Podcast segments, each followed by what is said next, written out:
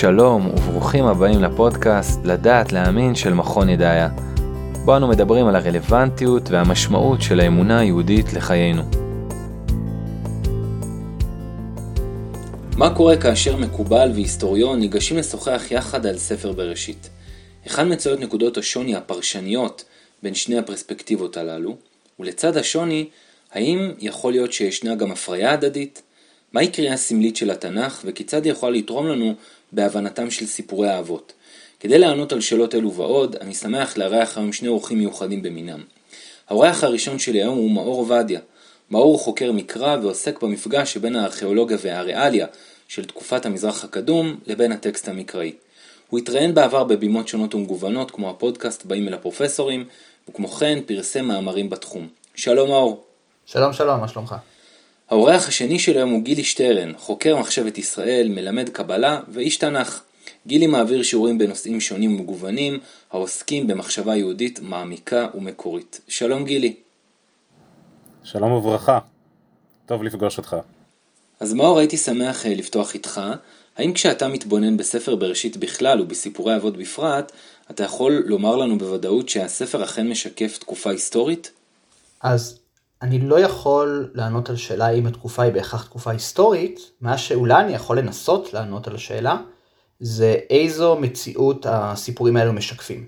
אני, אני אחדד רגע שמסתכלים על ספר בראשית, הייתי אומר שיש בו, אה, הייתי אומר, שלושה, שלושה חלקים אה, אה, מרכזיים. החלק אחד זה מה שמכונה באמת סיפורי הראשית, שזה סיפור הבריאה, סיפור המבול, כל האזורים הללו. האזור השני זה סיפורי האבות, שם יש לנו שני מחזורים גדולים, מחזור סיפורי אברהם ומחזור סיפורי יעקב, והאזור השלישי זה המחזור סיפורי יוסף. וכל אחד מהסיפורים האלו הוא שונה מאוד במהות שלו, וגם הרקע ההיסטורי שלו הוא מאוד, אה, הוא מאוד שונה. ואומנם אני אתמקד בעיקר ב, בסיפורי האבות, אני אתן רק כמה מילים על, על, על, על שתי, על שתי הדברים האחרים.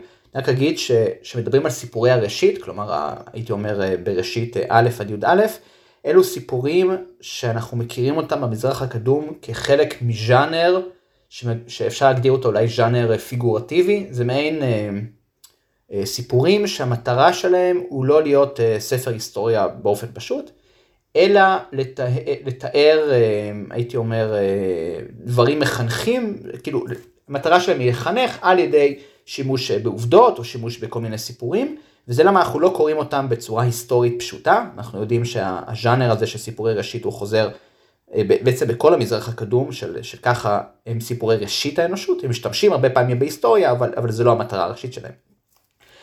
כשאתה ה... אומר שזה נמצא גם בסיפורי המזרח הקדום, אז אולי אם יש כאן אה, בוגרים של אה, התנ"ך הממלכתי, של הבגרות בתנ"ך הממלכתי, הם מכירים את אה, סיפור המבול של אותנפישטים, נכון? דברים כאלה, זה מה שאתה מתכוון?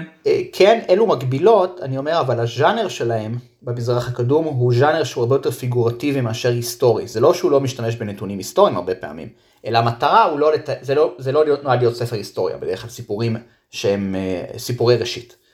האזור השלישי, עוד שאני אגע בסיפורי אבות, זה, זה האזור של סיפור יוסף, שהוא אה, סוגה בפני עצמה, שהוא סיפור שלהבנתי משקף את מצרים של המאה ה-16 לפני הספירה.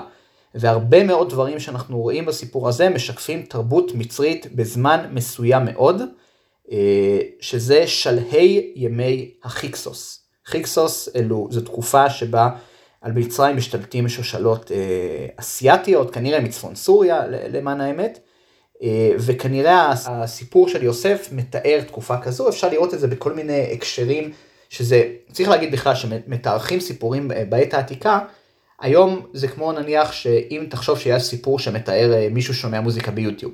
ברור לנו שסיפור כזה לא יכול להיכתב במאה ה-17 לפני, במאה ה-17 לספירה, בת העובדה שעוד לא היה יוטיוב. והרבה כן. מאוד פעמים סיפורים בעת העתיקה הפרטים ההיסטוריים, כאילו, או התרבות שמשתקפת בהם יכולה לעזור לנו להבין מה, מה משקף הסיפור. נגיד סיפור יוסף, אני אתן לך כמה דוגמאות, נניח, אמ, שם יש את הסיפור של ניחוש בגביע, נכון? גונבים את הגביע. עכשיו, ניחוש, ניחוש בגביע זה לא דבר שמאפיין אה, את, את המצרים. זה דבר שאנחנו מכירים אותו במצרים, נגיד החל מהמאה השלישית לספירה, וזה, וזה משקף תרבויות מסופוטמיות.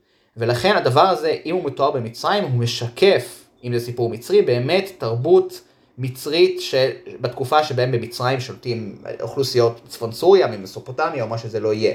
המחיר שבו יוסף נמכר הוא 20 שקל.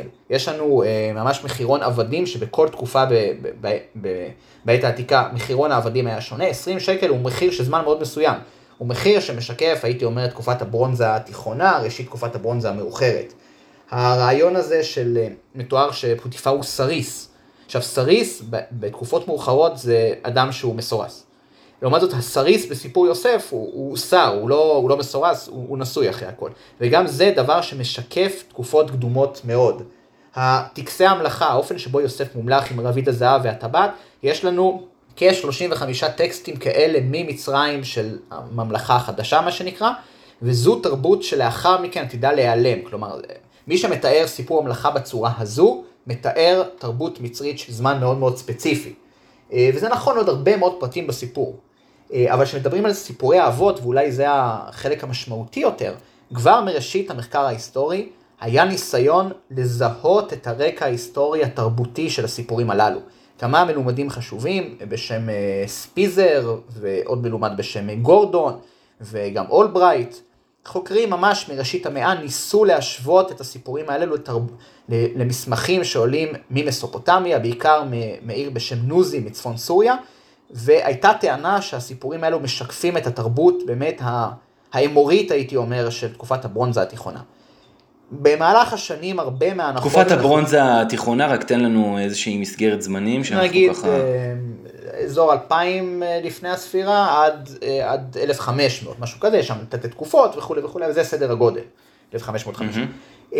וככל שהתקדם המחקר, הרבה מההנחות של אותם החוקרים, של ספיזר, גורדון ואולברייט, הייתי אומר, נדחו. ראו שהרבה פעמים התרגומים שהם התבססו עליהם היו תרגומים לא נכונים. שבהרבה דברים שהם זיהו בתור רקע קדום, אפשר למצוא אותו למעשה גם בתקופות מאוחרות יותר. והרבה מהדברים שלהם נדחו. אבל החל משנות התשעים אה, קם אה, גל חדש של מחקר, בעיקר של חוקרים אמריקאים, שפתחו מחדש את השאלה הזו ובהחלט הצליחו לראות שהרקע שמשתקף בסיפורים הוא רקע אה, של, הייתי אומר, אמצע תקופת הבונזה התיכונה. אני אתן, אני אתן רק כמה דוגמאות, אי אפשר לגעת בהכל כמובן. קח לדוגמה... לפני אולי שאתה נותן את הדוגמאות, באמת היה כאן, שוחח איתי ארכיאולוג, דוקטור יצחק מייטליס, וסיפר שכשהוא הגיע בעצם אה, לעשות את עבודת הדוקטורט באקדמיה, אני לא יודע בדיוק באיזה שנים זה, זה היה, ואם זה היה לפני הגל האמריקאי שאתה אה, מתאר, אבל הוא אמר בעצם למנחה שלו שהוא רוצה לכתוב עבודה על הריאליה של תקופת האבות, והתשובה שהוא קיבל הייתה פשוטה. טוב נו, ברור היום שהתקופה הזאת היא בעצם, אה, היא לא הייתה, כן, היא לא התרחשה, לא מדובר בספרות היסטורית, אז הוא תיאר את זה בתקופה שכשהוא ניגש לעבוד כארכיאולוג בארץ, כמשהו שבעצם היה הנחת יסוד רווחת אה, בקרב החוקרים, לפחות בישראל. אז כן, המחקרים של סוף שנות ה-70, שני חוקרים חשובים מאוד בשם אה, תומסון ואן סטרס, שהם אלה שסתרו את ההנחות של אולברייט ותלמידיו, בהחלט השפיעו ועד היום משפיעים על, על חקר המקרא בארץ. הברית אפשר למצוא גם כיוונים אחרים, וזה קצת מה שאני אנסה להדגים פה. אני אקח כמה דוגמאות, כי אני לא יכול לגעת בהכל, יש עשרות, כאילו באמת, אבל אני, אני אקח כמה דוגמאות כדי לסבר את האוזן מה זה אומר תרבות קדומה. דוגמה אחת זה הרעיון הזה של בראשית י"ד יש לנו את המלחמות האלה שמגיעים מלכים מסופוטמיים, אה, בריתות הערים האלה של מלך שנער ושכובשים את, את האזור של ערי הכיכר. עכשיו הרעיון הזה של בריתות ערים זה לא איזה רעיון שהוא נכון לכל ההיסטוריה. בסוף בריתות הערים המסופוטמיות זה דבר שהגבול העליון שלו, כלומר הזמן הכי מאוחר, תחתון, הכי מאוחר שהוא אפשרי הוא נניח המאה, אמצע המאה ה-17 לפני הספירה. לאחר מכן בבל תהפוך להיות מדינה גדולה ומשמעותית ויותר לא יהיו בריתות ערים. הזמן שבו יש בריתות ערים מסופוטמיות ועוד אלה שפולשים לכיוון אזור ארץ ישראל, זו תרבות שמשתקפת במאה, הייתי אומר, ה-18, 17, לפני הספירה, משהו כזה. הסיפורים האלה של, של סוחרים שמגיעים מאזור בבל ומגיעים לאזור כנען, גם זה לא תרבות שאנחנו מכירים אותה בתקופה מאוחרת, זו תרבות שמשקפת בעיקר, הייתי אומר, את המאה ה-18, 17 אה, לפני הספירה. אה, שפה אתה בעצם מהדהד את סיפורו של אברהם אבינו. נכון, נכון. השמות שמשתקפים בסיפורי האבות הם שמות אמוריים.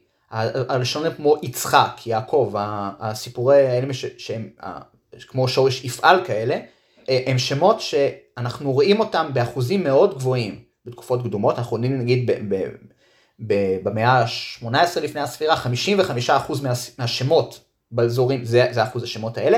לאחר מכן השמות האלה נעלמים, אנחנו רואים אותם 12 אחוזים נגיד בתקופות מאוחרות. כלומר, זה שמות שמאוד נפוצים בתקופה מסוימת וילכו וידרדרו וייעלמו. אפרופו אמרתי מקודם את סיפור יוסף, הרעיון הזה של עבדי הבית, שיושבים עבדים כנעניים בתוך הבתים של מצרים, יש להם אפילו תפקידים מאוד מסוימים, ובדרך כלל הם היו מכונים נגיד, נגיד בשלם העבד הוא שלמה, אז שלמה המכונה יוסי, נניח יוסי שם מצרי. איך אומרים את השם המכונה משהו במצרים? אז יש לנו את שמו של יוסף צפנת פענח, אז ג'פנח פינרח זה הוא הנקרא חיים. היו להם תמיד אה, שלמה מתקרא ככה, אז תמיד זה היה שם, אה, ג'פנף, ואז השם שלו. ואז היוסף שמכו... יוסף שהוא המתקרא פענח, זה יוסף המתקרא חיים. כנראה צפנת פענח הוא דוגמה מאוד טובה ל- ל- לאיך שעבדים היו נקראים עבדים כנעניים במצרים באותה תקופה, וזה שוב, זה תרבות שהיא קדומה.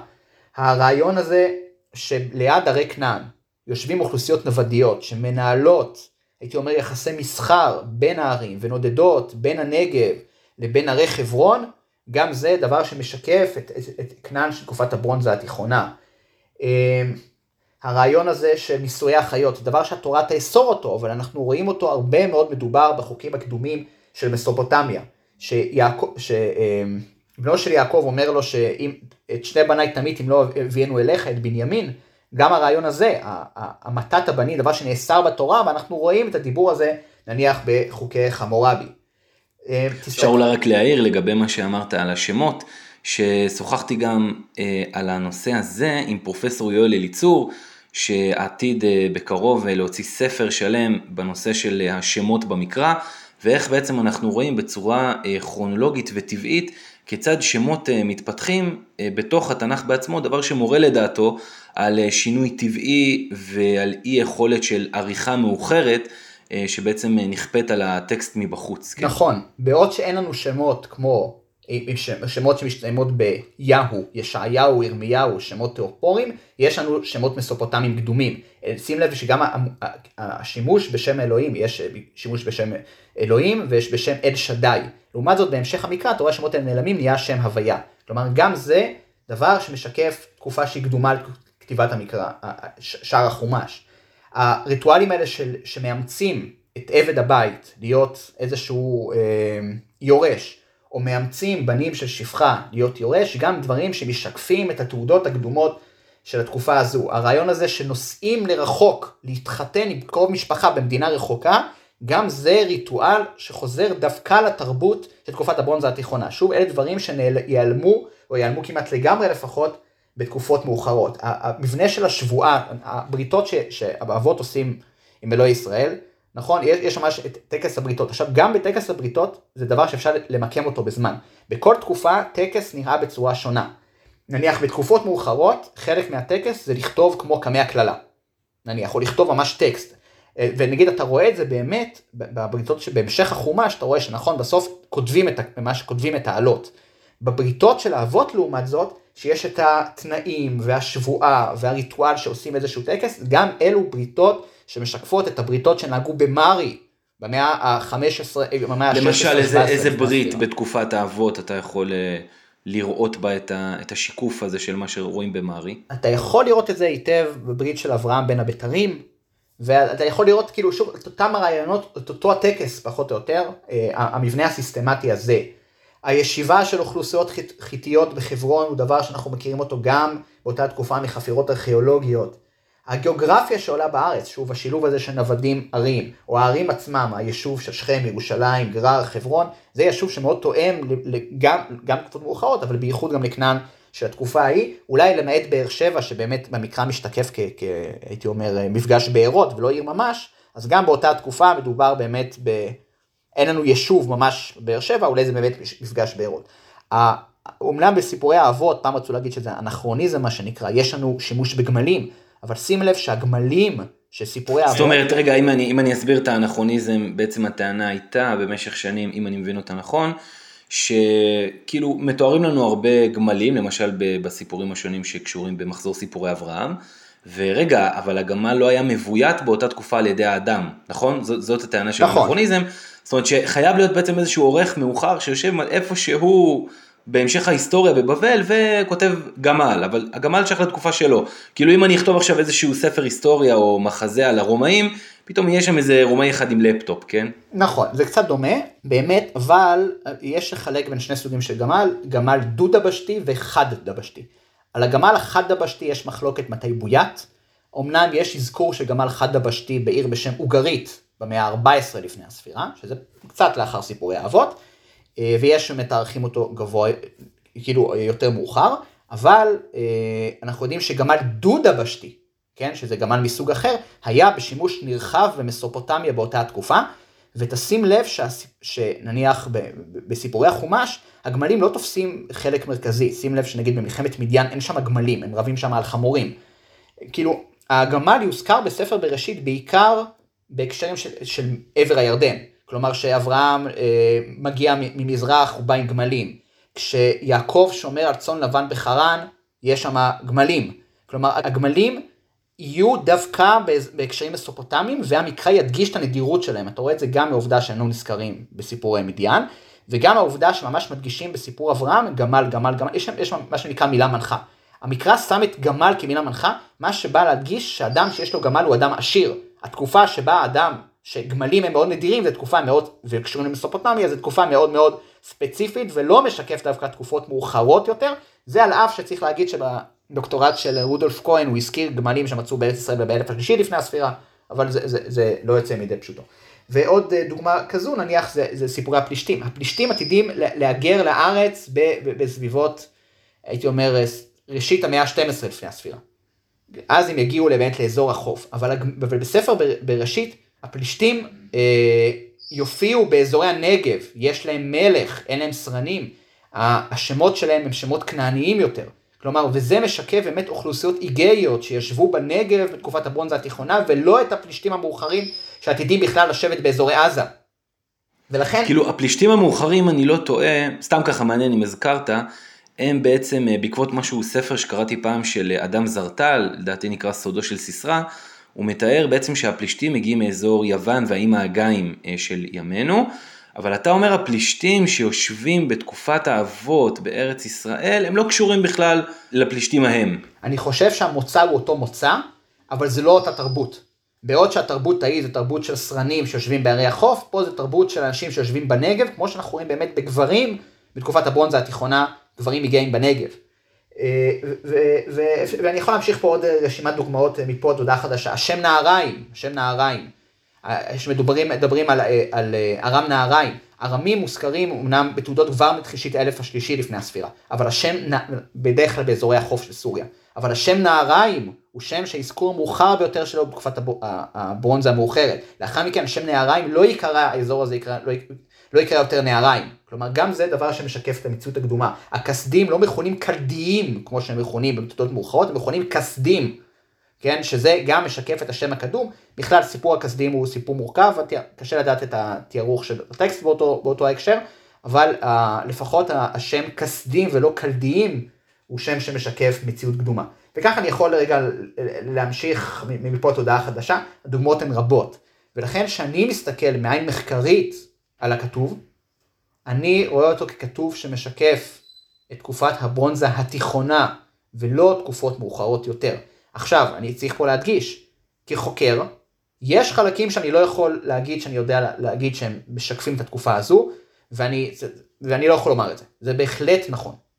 אבל כשאני מסתכל על 99% מהטקסט, אני חושב שזה כזה שניתן להראות שהוא משקף תקופות קדומות, ויש לומר שכבר כמה פרשנים ראשונים, כמו אה, אבן עזרא ודברים כאלו, רצו לטעון שאולי יש כמה חלקים שהם אולי... אה, אה, אה, נוספו בשלבים מאוחרים יותר, ושוב, אני כחוקר יכול להתייחס לפי המידע שלפניי, ויש דברים שאני יודע שאני יכול להוכיח שהם קדומים, ויש כאלה שאני לא יכול להוכיח שהם אה, קדומים, ולפי המידע שבפניי אני צריך לומר אחרת, אבל הכל לפי העניין, כמובן.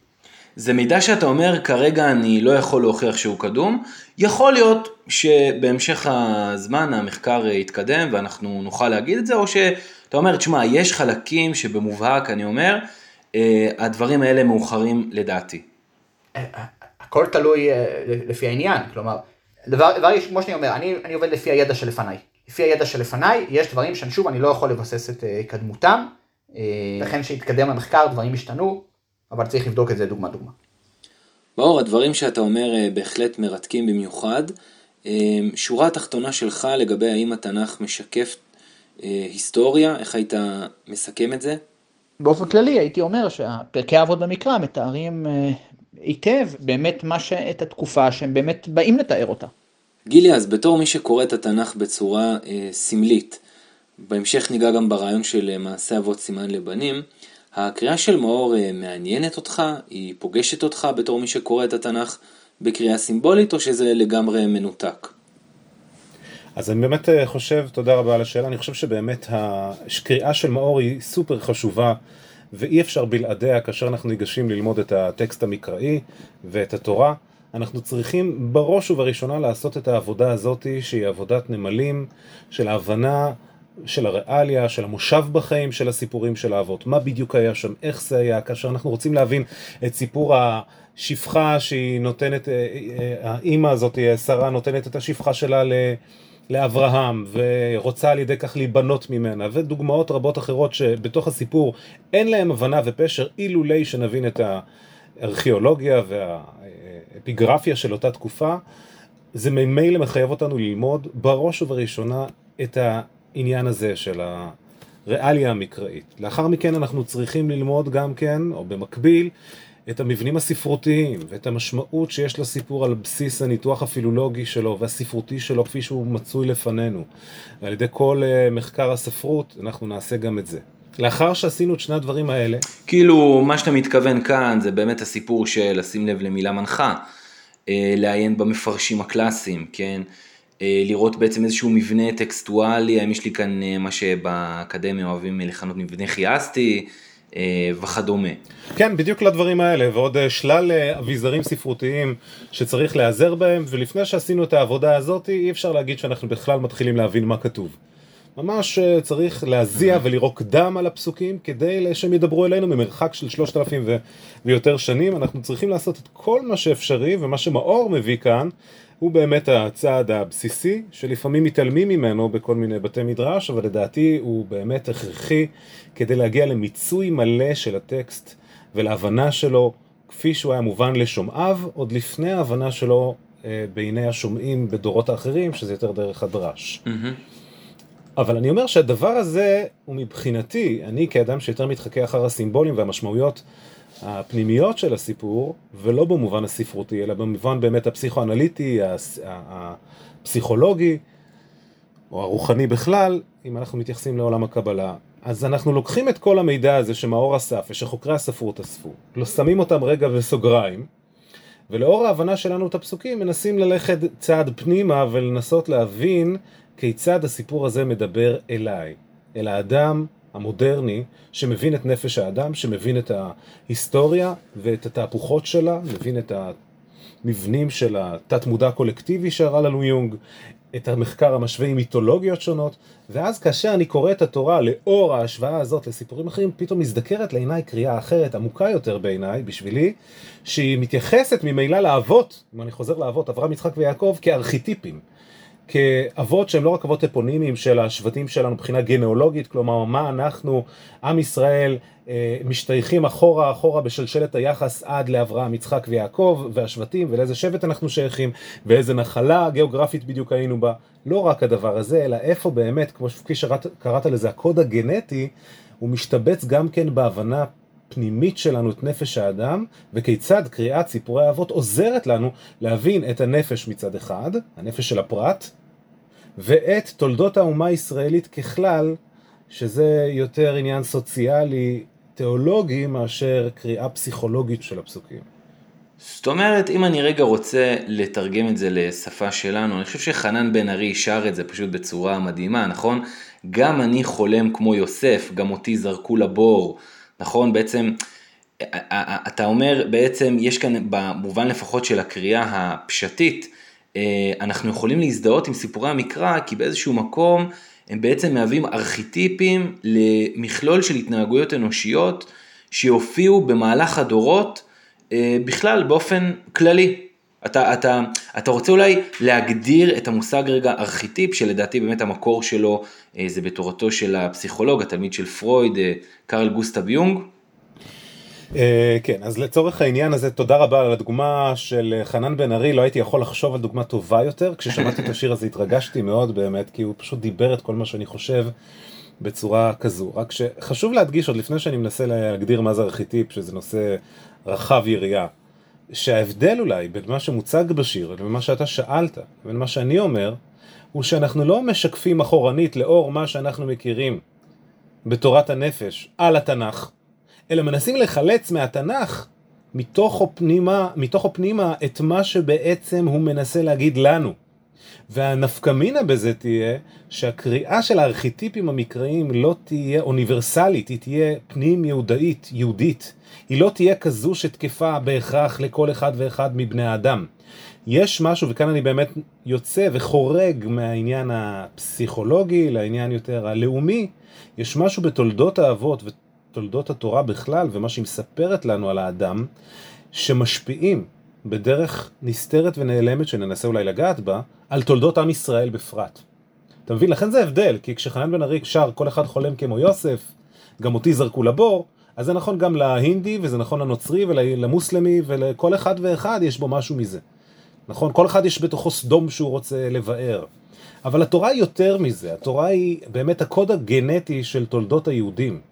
ומתוך הסיפורים שלה הולכת ונבנית היסטוריה שהיא ייחודית לעם ישראל, ולכן כשאנחנו מנסים לקרוא את סיפורי האבות כארכיטיפים, יש לזה מבנה מאוד מסוים ונכון, לא כארכיטיפ כללי, אלא יותר כאיזה מין אה, קומפלקס כזה שהוא פנים ישראלי. פה אני חייב לשאול אותך גילי, האם למשל אה, מעניין אותך בשביל לעשות את החידוד הזה ולהבין את אותם ארכיטיפים המיוחדים לישראל, האם מעניין אותך למשל להשוות בין אותם דברים שאתה מוצא מהתנ"ך לבין למשל אה, מיתולוגיה סקנדינבית או בכלל מיתולוגיה כללית שהייתה אה, נפוצה בתקופת התנ"ך? באיזה שאלה אתה מתכוון אם זה מעניין? כדי לנסות לחדד יותר את ההבדלים?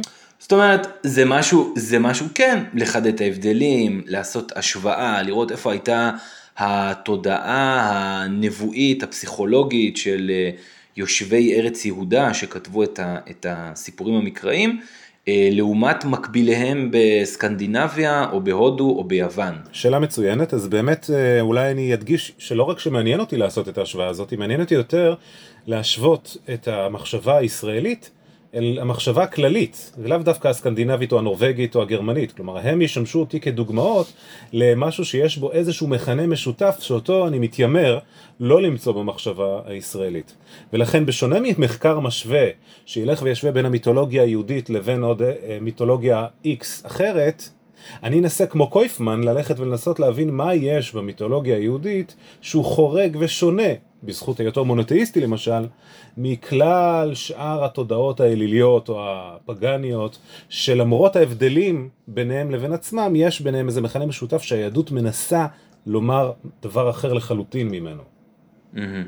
אז אולי אה, באמת אה, אחרי שהבנו בגדול את המתודה, אה, תוכל לתת לנו כמה דוגמאות באמת מסיפורי האבות, איך הם משמשים בפועל בתוך הסיפור המקראי כמעין איזשהו DNA שאחר כך אנחנו רואים אותו אה, הולך וצומח ונובט בצורות שונות, אה, בלבושים שונים בתוך אה, סיפורי התנ"ך.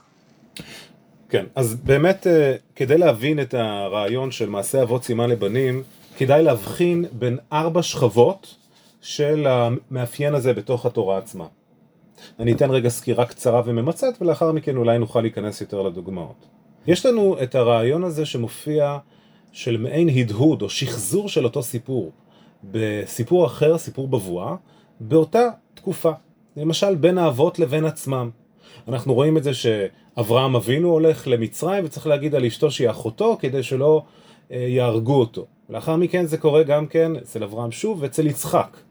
אז מעשה אבות, סימן לבנים, במקרה הזה זה הבן של אברהם חוזר על אותו מקרים שקרו גם לאביו. אותו דבר קריאת השם באר שבע. זהו, ואז פה, פה מאור בעצם, במשקפיים ההיסטוריות הארכיאולוגיות שלו, אה, בעצם יעצור כאן ויגיד, תשמע, הוא יחפש בעצם איזשהו נוהג אה, קדום שהיה במצרים, היום אנחנו יודעים שהיה דבר כזה, אה, שבעצם אה, ינסה להסביר דרכו את המעשה שלבן ימינו שקורא את הסיפור הזה עם אברהם ש...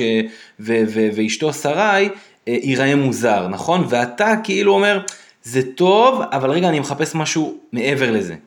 אני, נכון, אני באמת אחפש להבין לא רק מה הריאליה של הסיפור ומה המשמעות שלה, אלא למה היא חוזרת על עצמה פעמיים ושלוש, ומה עצם החזרתיות הזאת באה ללמד אותי. כן. האם יש איזה מכנה משותף שבשבילו התורה יצאה מגדרה וסיפרה שוב ושוב ושוב, לא כי התפזרו לה כמה תעודות והיא שכחה לערוך אותן בצורה אה, מסודרת, אלא כי יש משהו שהרעיון הזה חוזר על עצמו כמו בחלום של יוסף, ועל לשנות החלום פעמיים כי נכון הדבר מעם האלוהים, וממהר הוא לעשותו.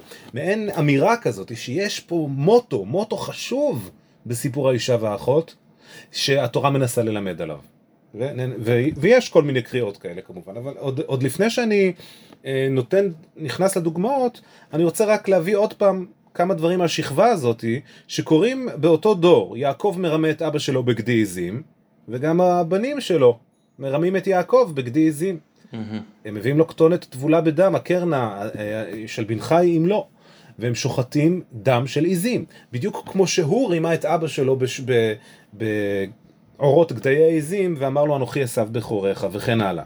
לאחר מכן, כאשר אה, האחים אמרו ליעקב, הקרנה של בנך היא אם לא, גם תמר אומרת ליהודה, מידה כנגד מידה, הקרנה למי החותמת והפתילים האלה. אנחנו רואים את הדברים האלה שכל מה שקרה למשל למשה, קורה גם לישראל בהמשך. משה רבנו מכה מצרי, לאחר מכן הקדוש ברוך הוא יכה את המצרים. משה רבנו בעקבות כך בורח ממצרים, וגם עם ישראל ברח ממצרים. יש לו בעיית שתייה ולח... ואכילה, הוא צריך לשבת על הבאר, הוא משקה שם את הצאן, ואז קראו נא לו ויאכל לחם. לאחר מכן גם כשהוא מוציא את בני ישראל, יש להם מיד בתחילת המסע בעיות של מים ולחם שיורד מן השמיים. יש לנו כמובן את העניין של משה כשהוא מגיע בסוף הבריחה שלו במדבר אל הסנה ושם הוא רואה את אלוקים ומסתיר את פניו. אותו דבר יקרה לעם ישראל, שהם ילכו במדבר, יפגשו באותו מקום שיקרא על שם הסנה סיני את האלוקים וגם הם יסתירו את פניהם ויפחדו לראות את השם. כלומר משהו באמת בהדהוד הפנימי הזה מוכח שבתוך הסיפור עצמו יש מעין רעיון פרקטלי קטן שהולך ו... גדל בממד יותר אה, רחב בסיפור עם ישראל בכללותו. כמובן לא הזכרנו את זה שמשה רבנו עצמו נמשה מהיאור, לכן הוא נקרא משה, משה כי מושים אותו מהיאור. כמו שהוא ימשה את עמו מתוך ים סוף ויציל אותם בעוד המצרים יטבעו. איה משה עמו, אומר הנביא ישעיהו. כלומר, יש כל כך הרבה מקבילות באותה שכבה, שבאמת צריך לנסות להבין מה הן אומרות לנו. לאחר מכן אנחנו עוברים לשכבה שנייה של מעשה אבות סימן לבנים, וזה בין תקופת האבות לדור כתיבת התורה. אני מתכוון בין מה שקרה לאבות הקדמונים אברהם, יצחק ויעקב והשבטים, לבין מה שקורה 400 שנה לאחר מכן בימי משה ובני ישראל. בין יעקב למשה למשל יש כמה מקבילות ספרותיות. אה, שניהם בורחים, נתקלים אחר, לאחר מכן בישות אלוהית שמנסה להרוג אותם. יעקב פוגש את האיש שנאבק בו, משה פוגש את הדמות הזאת שמנסה גם כן אה, להשמיד אותו. הם פוגשים... שרו של עשיו לפי חז"ל, כן. נכון. אה, יעקב בונה למקנה שלו סוכות, באותו מקום שלימים בני גד ובני ראובן יגיעו ויגידו יש לנו מקנה רב ובאחד הערים שיגורו בני גד אנחנו יודעים שהעיר הזאת נקראת סוכות אז בעצם המקנה שיעקב מאות שנים לפני כן אה, עשה, אה, עשה לו סוכות, הופך להיות איזה מין רמז, מטרים, לריבוי של מקנה שיהיה לשבטים שלו שישבו, שישבו באותו מקום סוכות.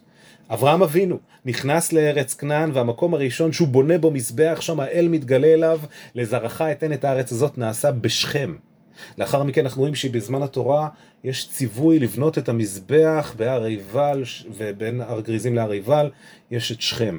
אנחנו רואים שהטקס הזה שעשה כבר אברהם אבינו הולך ומשתחזר שוב בזמן uh, משה רבנו. מדהים, אז רגע, אז מה... ועוד מה... אה, אוקיי, יש, יש לך עוד, עוד דוגמה אחת שאתה רוצה ככה, כי מה, ש, מה, ש, מה שאני רוצה להבין, האם כבר מתוך כל הדוגמאות האלה, בעצם אתה גילי, אתה קורא ואתה אומר, תשמע, התורה באיזשהו מובן כזה או אחר, כאילו הקדימה את הרעיון הזה של הארכיטיפים, שהופיע אחר כך באמת רק אה, בסוף המאה ה-19, תחילת המאה ה-20. כן, אז לחלוטין זה שאלה במקום. הנושא הזה של הארכיטיפים הוא, הוא מובנה בתוך הסיפור המקרי עצמו, כאשר אנחנו רואים שדמות שהיא נדמת לנו כאישיות היסטורית, פרטיקולרית, שחיה בזמן ומקום, הופכת בעיני התורה לרעיון כללי. הפסוק המובחן ביותר לזה אולי מופיע כבר בלידתו של יעקב, אבינו. כאשר יעקב נולד, יש, אה, עוד לפני זה יש איזה כאב הריון לשרה, היא הולכת לשאול את השם, ומה היא מקבלת? את התשובה, שני גויים בבטנך ושני לאומים ממאייך ייפרדו, לאום מלאום יאמץ ורב יעבוד צעיר. כלומר, מספרים לה שהכאב הזה הפנימי שיש לה בבטן זה לא כאב הריון רגיל. מדובר פה בכאב של שני ארכיטיפים אולי גדולים ביותר, שמייצגים את הלאומים הגדולים שייוולדו ממנה. האחד מהם כמובן יהיה יעקב, שזה הצעיר, והשני זה עשיו, שלימים יתפתח להיות דמות של אדום בכללותה או הגויים בכללותם.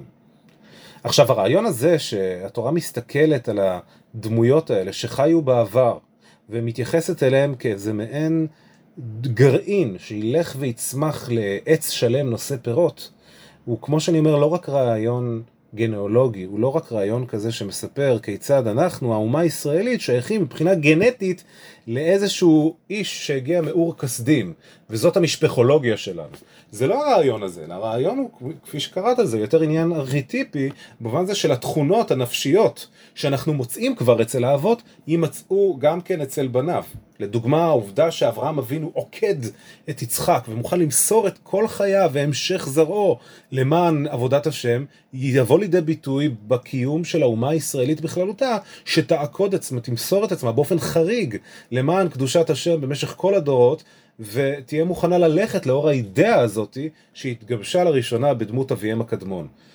אז אני לא טוען שהמימוש, העובדה שהוא עשה את זה בהכרח גרמה להם לעשות את זה, אלא שהתורה מסתכלת על הדמות של האב הקדמון, ואיך שהיא מציגה לנו אותו, היא בעצם שיקוף שלנו בעצמנו. גילי, כאן אני חייב אה, לעצור ולשאול אותך, האם בקריאת העומק שאתה מציע פה, אה, יש כאן אופן התמודדות אחר עם מקרים שהם לכאורה אה, אנכרוניזמים בתנ"ך, מאשר מה שמאור הציע כאן קודם, אה, אפרופו מה שדיברנו על סוגיית אה, הגמלים בספר בראשית? כן, אני חושב שזה דורש איזושהי אמונה מוקדמת, אבל בהחלט זה עונה על השאלה של האנכרוניזמים.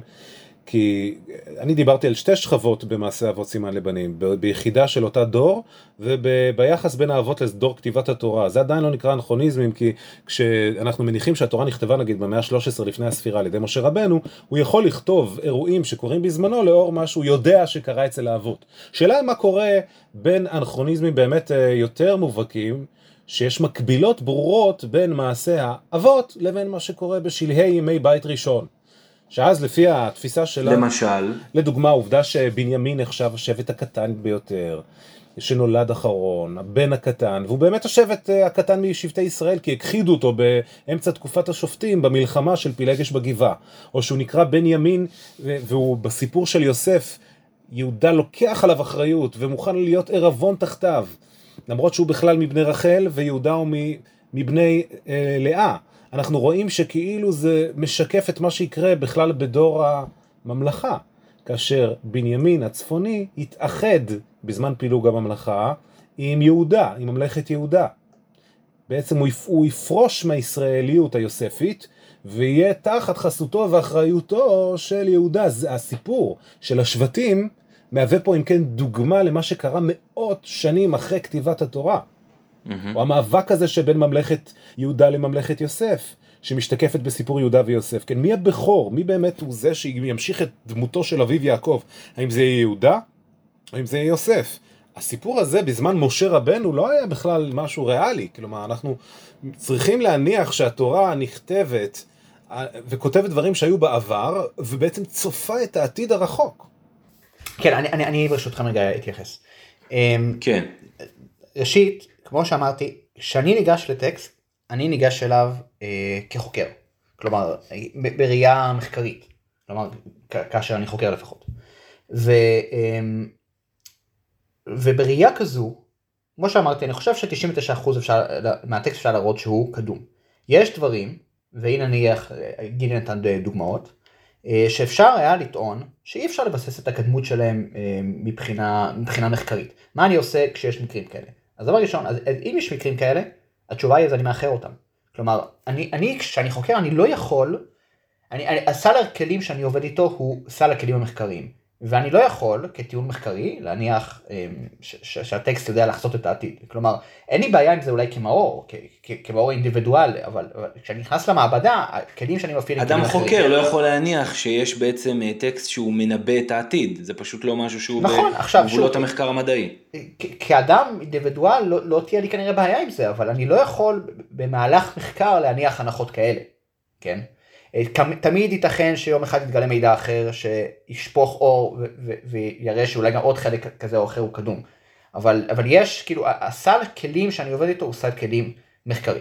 עכשיו, ופה אני רוצה להדגיש דווקא מהראייה ההיסטורית, שאם יש טקסט ש-99% ממנו הוא קדום ויש 1% שהוא מאוחר, אז הטקסט הוא קדום. כלומר, אני, אם, אם יש חלק קטן שיש היגיון להניח שהוא מאוחר, אז כנראה שהטקסט הוא קדום, ובהמשך, במהלך ההתכתבות, הכתיבה של הטקסט הזה, אה, הוסיפו קטעים כאלה ואחרים. אנחנו יודעים שבסיפור מצרי בשם אגדת שנהת, שזה סיפור מצרי מאוד מאוד מפורסם, שיש לנו עותקים שלו מתקופות שונות, ואנחנו רואים לדוגמה, שבכל עותק, בדור שבו הוא מועתק, מעדכנים את שמות המקומות לשמות מודרניים. כמו נניח שאם היינו אה, קוראים לעיר, אה, לאילת פעם אום רשרש, והיום אילת, אז, אז בגרסה נניח, אני, אני ממשיל את זה כמובן, שם מדובר על אה, קדש נניח, אבל כשאני ממשיל את זה שב, שבטקסט מ-1900 אילת תקרא אום רשרש ובטקסט מ-2000 היא תקרא אילת. כלומר ככה אנחנו רואים את אגדת שנהת, אה, את השמות שם מתעדכנים. וככה גם אם יש טקסט שהוא קדום ויש בו חלק מאוחר, זה איננו אומר שהטקסט הוא מאוחר, אלא שהחלקים הספציפיים הללו הם כנראה אולי החלקים המאוחרים, וכבר אמרתי שאפילו מחשבת ישראל, אה, אנשים כמו אבן עזרא דיברו על דברים שכאלה. עכשיו, ושוב, זה אם אני רוצה להניח כלים מחקריים. עכשיו, כשאני מתייחס למה שגילי אמר, זו הייתה הקדמה, זו הייתה הקדמה כללית לסוגיה. כשאני מתייחס לדברים הספציפיים שגילי אמר, אני לא בטוח אם דברים שכאלה הם סיבות טובות לאיחור הטקסט. כלומר, אנחנו מכירים, אה, אני מסכים איתו, הייתי אומר ככה, שיש מעשה אבות סימן הבנים. השאלה אם המעשה אבות סימן הבנים הזה הוא ריאלי ספרותי או נבואי. כלומר, אנחנו מכירים מדינות כמו אנגליה וצרפת, שבהם שושלות מלוכה נלחמו מאות שנים אחד בשני. למרות שברור לנו שאף אחד במאה ה-14 שם בצרפת לא היה לו נבואה. אנחנו מכירים משפחות שלמות שהסכסוכים ביניהם ימשיכו מאות שנים. העובדה נניח שיהודה ויוסף הם שתי אנשים שבמאה אה, ה-17 לפני הספירה היו ביניהם אי אלו תחרויות, איננו אומר, לפחות מאנלוגיות אחרות, שהדבר הזה הוא לא דבר שיכול להימשך מאות שנים. הצד השני של מעשה אבות סיבן הבנים הוא ספרותי מבחינתי. כלומר, הניסיון הזה של uh, הכתוב במקומות מאוחרים במקרא דווקא להדגיש את הדברים המשותפים לאבות בכוונה. כלומר, אם יש, uh, נניח, uh, אנחנו רואים את זה נניח ב- ב- ב- בסיפור עם אם אמו של, עם חנה, אמו של שמואל, שמדגיש, שרואים ממש שמה שהסיפור הזה משתמש בלשון של סיפורי עקרות שבתורה. כלומר, אני חושב שהרבה מאוד פעמים הכתוב מדגיש דווקא דבר, אלמנטים מאוד מסוימים כדי לייצר את האנלוגיה הזו. כלומר, יש מקרים שבהם הריאליה היא זו שגוזרת שיהיו דברים דומים, כמו העובדה שנכנסים לשכם בכניסה לארץ בדיוק כאבות אבותיהם בנו מזבחות, זה בדיוק הסיבה שהם נכנסים שם על שכם ולא למקום אחר. בחלקים מסוימים זה באמת, אני חושב, עבודה פשוט ספרותית. כלומר, ניסיון להדגיש את החלקים המשותפים באופן כללי. כמובן זה לא מסביר כל מיני דברים בזמן, הגל, בזמן הגלות באלפיים שנה האחרונות, זה דיון אחר כמובן, אבל אני חושב שאני מתייחס, כלומר כשאני ניגש בשקלים היסטוריים אני משתמש רק בכלים היסטוריים, והאם מקרים כמו אלה שגילי הביא מכריחים אותי מבחינה היסטורית להגיד שהטקסט הוא מאוחר, התשובה היא לא, לדעתי. גילי, כאילו... מה, מה תאמר לדברים האלה של מאור? אני יכול להסכים עם מה שמאור אומר, רק שלדעתי, אני אני חושב שהוא מפספס כאן משהו, כלומר, לדוגמה, התפיסה הספרותית שבה דברים נכתבים בתקופת התנ"ך לאור מה שאנחנו יודעים מסיפורי התורה, היא מניחה שסיפורי התורה הם קבועים, ועל פיהם אנחנו משתמשים כחומר ביד היוצר בתקופת התנ"ך. אני טוען שזה מפספס את העומק שיש בסיפורים של התורה כשלעצמה. כי בעיניי, כשאנחנו קוראים את התורה כמעשה אבות סימן לבנים, וכפי הדוגמאות שהבאתי, זה קורה כבר בתוך התורה עצמה, כן? כשאברהם יורד למצרים ולוקחים את אשתו ואחרי זה הוא יוצא ברכוש גדול, זה מקביל למה שיקרה לבני ישראל בניו במצרים. אז התורה עצמה בנויה עוד לפני תקופת התנ"ך על התמה הזאת של מעשה אבות סימן לבנים. וממילא אני לא אלך ואחפש... אחכה עד שמישהו בתקופת התנ"ך ימצא איזה מקבילה בין שבטי יוסף ושבטי יהודה, ואז הוא יגיד זה דומה. אני אחפש כבר כשאני קורא את הסיפור ברובד המקראי שלו, ברובד של התורה, של החומש, לחפש בכל אלמנט ואלמנט שם כיצד המעשה אבות שם הוא מהווה סימן לבנים, וממילא לא יהיה כמעט סיפור שאני לא אנסה, לפחות שהוא סיפור מכונן, שאני אנסה להבין אותו למה דווקא הוא נאמר ככה, ומה המשמעות שלו. מהי המשמעות למשל של uh, המאבק של יעקב עם האיש, עם המלאך, והוא נוקע את כף ירחו. אני לא אמצא לזה אולי איזשהו מימוש בתנ"ך לאחר מכן של מעשה אבות סימני בנים, אבל אני בהחלט אלך בעקבות הרמב"ן ויראה שהדוגמה הזאת למאבק של אה, יעקב ועם ישראל בכללותו עם שרו של עשיו, או עם מלכות אדום, או עם הרומאים, מאבק שהוא נאבק כל ימיו ולוקה מדי פעם שם, עד עלות השחר, זה אומר שיהיה באמת הישרדות של האומה. וניסיון לפצל גם כן את האומה. לארצות שונות כדי לא להיכחד. דבר שיקרה רק לאחר תקופת התנ"ך, כמו שיעקב אמר, אם יבוא אל מחנה אחת ויקראו, והיה מחנה נשאר לפליטה. כלומר, אני קורא את הסיפורים עצמם לא רק לאור התנ"ך, אלא לאור ההיסטוריה הכללית, ומילה זה מאפשר לי לגלות בהם רבדים שבעיניי הכתוב עצמו מתכוון לעשות אותם. הוא מתכוון שאני אקרא את סיפור יעקב והמלאך כמשהו ארכיטיפי דחוס במשמעות. ולכן התמה הזאת של מעשה אבות סימן לבנים עוזרת לי לנסות למצוא את המשמעות הזאת. אני, אני חושב שאני וגילי מתייחסים לשאלות קצת שונות. כלומר, אמ, כמו שאמרתי, אני חושב שהתופעה היא קיימת. השאלה היא, אני לוקח אותה, שנינו מסכימים שאפשר ללמוד ממנה פרשנית הרבה מאוד דברים, על זה אנחנו מסכימים. אבל כשאני לוקח אותה, אני לוקח אותה מזווית מחקרית לשאלה היסטורית של תיארוך הכתובים, ובהקשר הזה אני אומר שה... אה, אפילו דברים כאלו, אפילו אם אני מניח הנחות מחקריות לחלוטין, לדעתי, הן אינן משנות את תיארוך הכתובים, להבנתי לפחות. אה, גילי לוקח את זה לשאלה הפרשנית, אני, אני מסכים איתו שהיא קיימת, אני, אני לא חלוק על הדבר הזה. אני רק אומר שאני אה, אני, אני מנסה להבין האם אני יכול מה, מה, מהתופעה הזו להניח את מהי, מהו תיארוך הכתובים, תחת הנחה שאני עובד במתודולוגיה מחקרית ואני לא מניח דברים כמו נבואה, דברים כאלו בתוך מעבדה. אה, אבל מבחינת שאפשר ללמוד מזה דברים פרשניים, אני חושב שעל שנינו, שנינו מסכימים. וכמובן שדברים שאני אומר לא, לא מסבירים דברים יותר רחוקים כמו באמת אה, הגלות של אלפיים השנה האחרונות. זה כמובן דברים שאני אומר לא יודעים להסביר בהקשר הזה. אז אני אומר, מבחינה פרשנית אנחנו מסכימים שאפשר ללמוד מזה הרבה, ככל הנראה, אבל אני עובד עם הכלים ההיסטוריים, כאילו, כי זה הכלים שיש לי. אתה יודע, מאור, יש איזושהי אינטואיציה יהודית כזאת, שאולי מי שניסח אותה לראשונה בצורה מאוד מעמיקה, היה רבי יהודה הלוי שאומר שיש לחפש את אה, עקבותיו של אלוהים בתוך ההיסטוריה, אה, אולי קריאה שהיא באמת חזקה יותר אצל, בטח אצל אה, מוסדות ורבנים דתיים לאומיים כיום. אבל אתה יודע, רק עכשיו עברנו את הסיפור של פרשת שלח לך והמרגלים. והנה אתה רואה שהנה לפני התקופה הציונית של הקמת המדינה, גם, גם כאן הייתה בעצם איזושהי התנגדות, שהיא מעין התנגדות של מעין חטא המרגלים בגלגול אה, מודרני, אולי גילי יגיד שזה באמת יש כאן איזה ארכיטיפ של העם היהודי שמפחד מהתמודדות עם המישור הארצי, מהעזיבה בעצם של הגלות, שבין היתר בעצם הייתה לנו מעין איזושהי חממה רוחנית. אולי זה חלק בעצם מההפסד שאתה מפסיד פה, כשאתה לא לוקח את החבילה הארכיטיפית הזאת אה, אה, בקריאה של התורה. אני אומר שוב, צריך להפריד בין מאור האינדיבידואל, אני, אני הבאתי פה... כאילו, לה... מאור האינדיבידואל יכול להגיד דבר תורה כזה בבית כנסת. מאור החוקר לא יכתוב דבר כזה במאמר.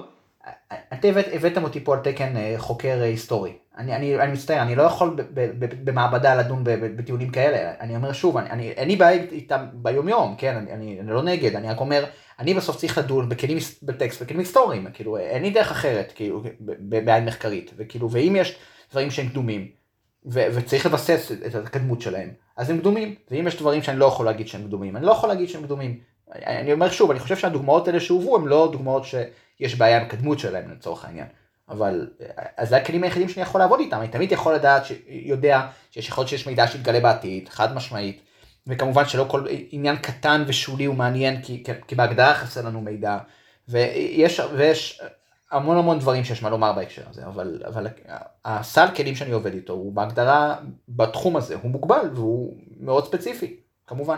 גילי, בנקודה הזאתי, אה, שאלה לי אליך בדיון אחר, השיטה שלך בעצם שקוראת את התורה אה, בצורה ארכיטיפית כזאת, האם היא לא שוללת משהו ביכולת של הבחירה החופשית, שגם היא סך הכל יסוד, שאנחנו מכירים אותו אה, מתוך תורת ישראל, יש משהו מאוד מאוד קבוע, מאוד אפילו הייתי אומר כמעט דטרמיניסטי, בקריאה הזאת של התורה. לאחרונה, או אפילו כבר לא לאחרונה, לפני כשנה, יצא ספר של ידידי אה, נתנאל אלינסון בשם קיצור תולדות הישראליות, והוא ממש לוקח את זה למקומות של אה, המאבק בין יהודה ליוסף, שאתה רואה במקרא, אה הנה, הגלגול הציוני שלו אפילו בחברה הישראלית, זה הגלגול שאתה רואה בין יושבי ההר לבין יושבי החוף, והנה הארכיטיפים האלה, הרעיונות האלה רק אה, לובשים ופושטים צורות, אבל אתה יכול כבר למצוא את. ההדים התיאולוגיים שלהם בבחינת DNA כבר בתקופת המקרא. יש כאן איזשהו משהו שהוא קצת מוריד מה... נכון? שהוא מוריד מהעניין של, ה... של הבחירה. של הבחירה, כן. אה, זה באמת שאלה איך להסתכל על זה, אבל אני באמת חושב שבסופו של דבר יש מנעד רחב שאנחנו צריכים לנוע בתוכו. אני אקח את, אה, את המשל המפה. שאמר אה, הפילוסוף והרב מיכאל אברהם בזמנו על נושא הבחירה החופשית. יש לך מפה טופוגרפית. אתה בעצם צריך להניח שיש לך לדוגמה איזה כדור מתכת ואתה מניח אותו כרגע על אה, בסיס ההר, על, על גובה ההר שנמצא על המפה והוא מתגלגל כלפי מטה. הנטייה שלו להתגלגל. אתה אבל לא כדור מתכת, אתה יכול להחליט שבמפה אתה מטפס על ההר, זה קשה, אבל אתה יכול לטפס עליו. אם אתה תלך אחר הנטייה הטבעית שלך, אתה תתגלגל כמו כדור, אם אתה תתאמץ, אתה תטפס על ההר ותגיע לארץ uh, המובטחת. אז באמת אותו דבר, אנחנו צריכים להסתכל על המבנים האלה שהתורה מציגה לנו, הן באבות ובנים. לדוגמה העניין של הגלות והשיבה. כל הזמן האבות גולים מארץ ישראל ובסוף שבים אליה. ממש כמו שבהיסטוריה היהודית אנחנו יודעים שיש גלות ושיבה, ועוד גלות ושיבה, ועוד פעם גלות, ועכשיו אנחנו שבים בשלישית אל אה, ארץ ישראל, נקווה שזאת הפעם האחרונה. אמן. התבנית הזאת היא מפה טופוגרפית של התולדות שלנו. אבל אנחנו בסוף בוחרים כיצד להתנהל בתוכם. יש לנו מעין קריאה גדולה שיכול להיות מאוד מאוד כללית, ואנחנו צריכים להיות קשובים אליה, אבל היא לא אה, מקשה עלינו את הדרך. היא רק יכולה אולי לתת לנו איזשהו כיוון אליו אנחנו צריכים ללכת, ללמוד מחטאי העבר, לא לשוב אל אותם אה, נטיות שנפלו בהם אבות אבותינו מהתנ"ך, אני לא מתכוון לשלושת האבות אלא לשבטים שחיו בימי בית ראשון, לא לשוב אל המקומות האלה של שנאת חינם, אלא לנסות לחזור למקום של והיה שבט יהודה ועץ יהודה ועץ יוסף אחד, כמו שאומר הנביא יחזקאל. אנחנו מנסים להגיע לאחדות, ואם נשים לב, וכאן אני מסיים, בכל הסיפורים שנגלה בסיפורי האבות, יש איזושהי, איזשהו מאפיין אחד של שבירה לצורך תיקון. גם כאשר יש פגם, הוא חוזר לתיקון. וניקח את הדוגמה שסיימנו בה. יש את המאבק בין השבטים. יהודה ויוסף נאבקים, ממלכת ישראל, ממלכת יהודה, הם, אה, לא, הם לא חברים טובים בזמן התנ"ך. אבל לפי הסיפור של מעשה אבות סימן לבנים, מה קורה בסוף? יש סולחה. הם בוכים ומתחבקים, ויוסף מבין שהכל נעשה מת השם, והוא הופך אותם להיות לעם אחד. אז בעצם יחזקאל אלף שנה לאחר מכן מתבסס על הרעיון של מעשה אבות סימן לבנים ואומר לאנשיו בזמן התנ"ך והחורבן בואו נקשיב לסיפור ולא ניקח רק את הצד האפל שלו, את התכונות של הפלגנות שיש בתוכנו, של שנאת החינם בין השבטים, בין בני האמהות לבני השפחות. בואו ניקח גם את הסיום של הסיפור, את השחזור שלו במצב הטוב. וכאן אני גם אומר אליך מתן, נכון, יש לנו תכונות מסוימות, אבל אנחנו יכולים לקחת מהם את ההבנה כלפי העבר שלנו, להבין איפה נפלנו, וגם יש לנו את הפתרון כיצד לשחזר את זה בצורה מתוקנת ולהגיע למקום של אה, שלמות. ובמסר הזה של השלמות נסיים, אז שוב אני אומר תודה על שיחה מרתקת למאור עובדיה וגילי שטרן. תודה רבה. תודה. להתראות. תודה שהייתם איתנו בעוד פודקאסט של מכון ידעיה. חומרים נוספים ומגוונים תוכלו למצוא באתר שלנו לדעת להאמין ובערוץ היוטיוב של המכון.